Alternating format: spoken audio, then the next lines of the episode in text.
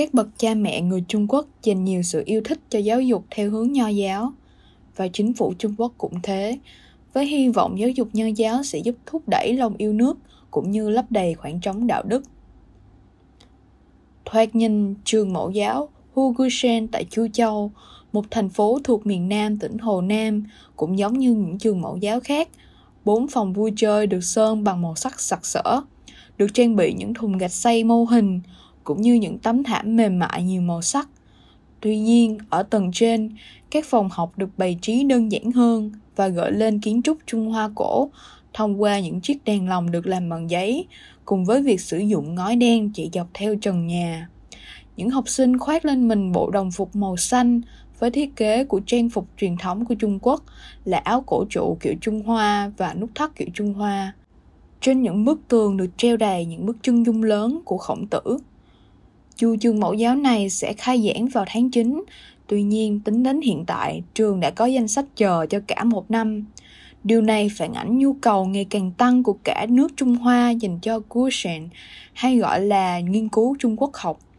Ngành này liên quan đến việc học các tư tưởng, văn bản và đạo đức cổ điển của Trung Quốc, đặc biệt là những gì liên quan đến khổng tử.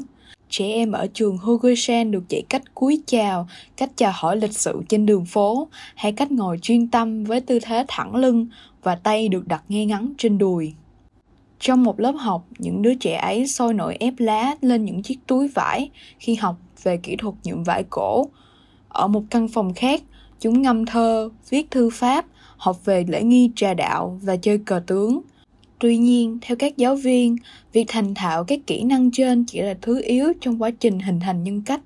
Quan trọng là những đứa trẻ ấy sẽ học được cách tôn trọng đối thủ và chấp nhận thất bại khi chơi cờ, hoặc học được cách trân trọng những gì mong manh như cách chúng nâng niu chiếc cốc sứ trong phòng trà. Sau nhiều thế kỷ tôn sùng các xu hướng ngoại lai, nhiều người đã bắt đầu hứng thú với truyền thống này. Các chương trình truyền hình, trong đó có Hội nghị thơ ca Trung Hoa, đã ghi hình những nhân vật nổi tiếng tham gia thử thách giải đố về các khổ thơ cổ điển. Nhiều thanh niên mặc áo choàng truyền thống nơi công cộng. Không dừng lại ở đó, trọng tâm của xu hướng này nằm ở mặt giáo dục. Theo công ty dữ liệu Frost and Sullivan, Ước tính thị trường giáo dục Cushion dành cho trẻ em có trị giá lên đến 466 tỷ nhân dân tệ, tương đương với 73 tỷ đô la Mỹ vào năm 2018 và gần gấp đôi giá trị so với năm 2014. Các trường thu phí rất cao, không những thế, tổ chức phi lợi nhuận đang điều hành Hogoshen cũng dựa vào khoản tiền đóng góp để vận hành.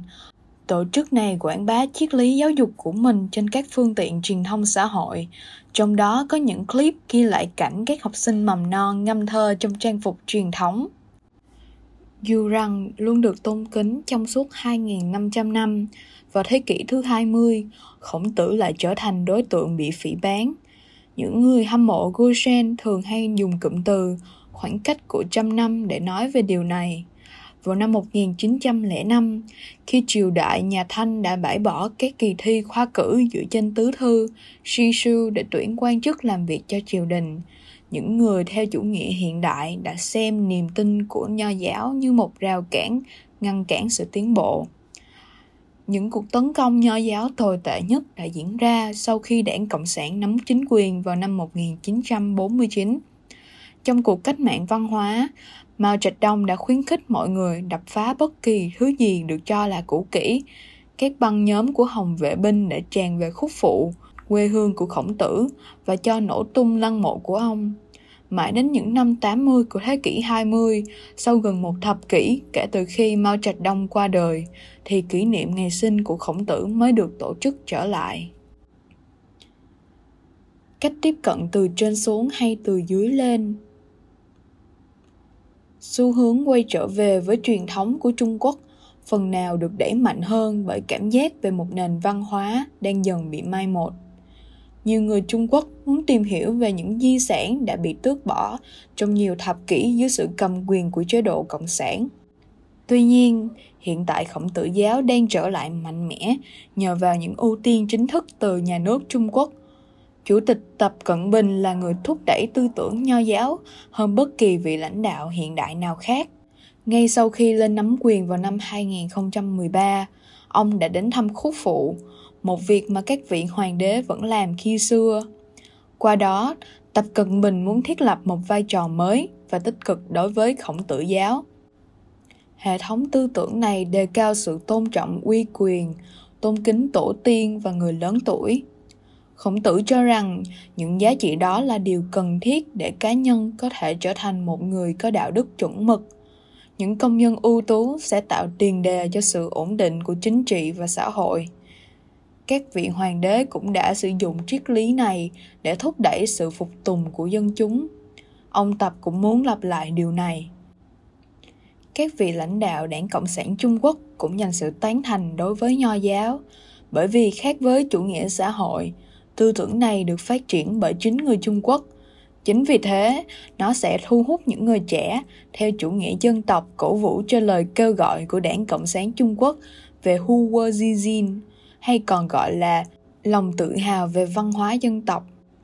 Nói một cách chính xác, trong khi tất cả các học sinh tiểu học và trung học đều phải học trong hệ thống các trường do nhà nước quản lý, hầu hết các trường mầm non đều là trường tư thục. Nội dung của Quotient ví như thơ cổ, từ lâu đã nằm trong chương trình giảng dạy của các trường trung học cơ sở công lập. Vào năm 2014, chúng được chọn nhiều hơn trong các đề thi đại học. Số lượng cổ văn được giảng dạy trong các trường học từ 14 bài đã tăng lên đến 72 bài. Năm 2017, chính phủ đã đưa ra hướng dẫn về việc hoàn thiện giáo trình toàn diện cho Coursera dành cho các trường tiểu học và trung học trong năm 2025. Bộ Giáo dục cũng đã xác nhận thông qua kế hoạch này vào tháng 5 năm 2017 và tuyên bố rằng đây là một điều quan trọng để đào tạo sự ngay thẳng cho các thế hệ người Trung Quốc với tinh thần yêu nước, phụng sự tổ quốc các lớp học worship được nhà nước phê duyệt nhằm mục đích nâng cao cảm giác thuộc về và lòng tự hào về đất nước của người Trung Quốc. Đối với nhiều người Trung Quốc, tư tưởng của các vị hiền triết mang một sự hấp dẫn khác biệt. Trong số những đạo đức nho giáo bị lãng quên, các nhà hoạt động giáo dục nhận thấy một tập hợp những giá trị có thể là giải pháp cho những vấn đề xã hội hiện tại – Việc này cũng giống như một số người phương Tây tìm về các giá trị tiền thống của cơ đốc giáo.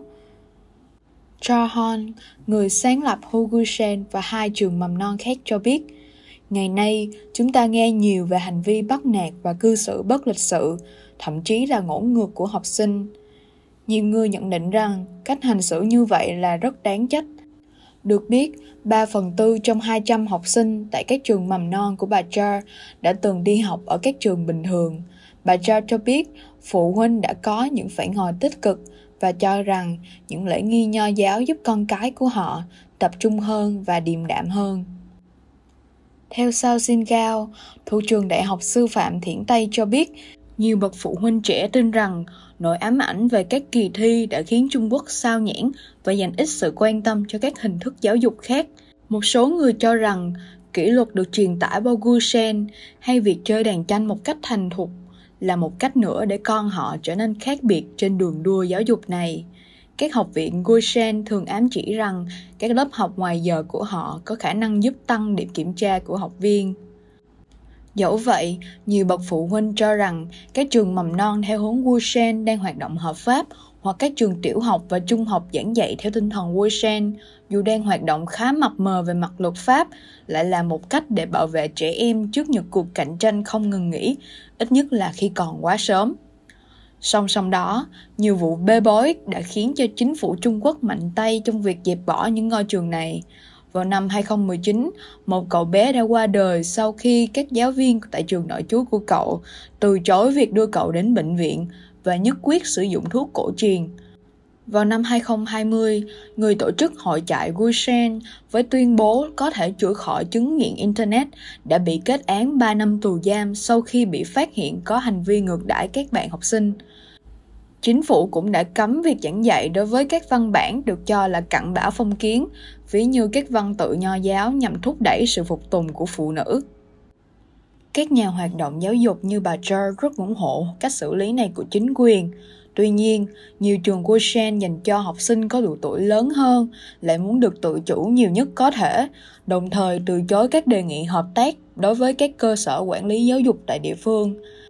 Theo Tianjian, một học giả người Trung Quốc đang làm việc tại Mỹ nhận thấy những trường này thu hút một số phụ huynh nhất định. Đây có thể là một cách để họ tránh khỏi những tuyên truyền chính trị của nhà nước Trung Quốc. Các nhà hoạt động giáo dục theo hướng Wushan âm thầm nói rằng việc hồi sinh các giá trị văn hóa đã bị lãng quên này nên được thực hiện từ dưới lên. Tuy nhiên, trong cuộc cạnh tranh nhằm xác định điều gì được xem là truyền thống, thì nhà nước vẫn có tiếng nói hơn.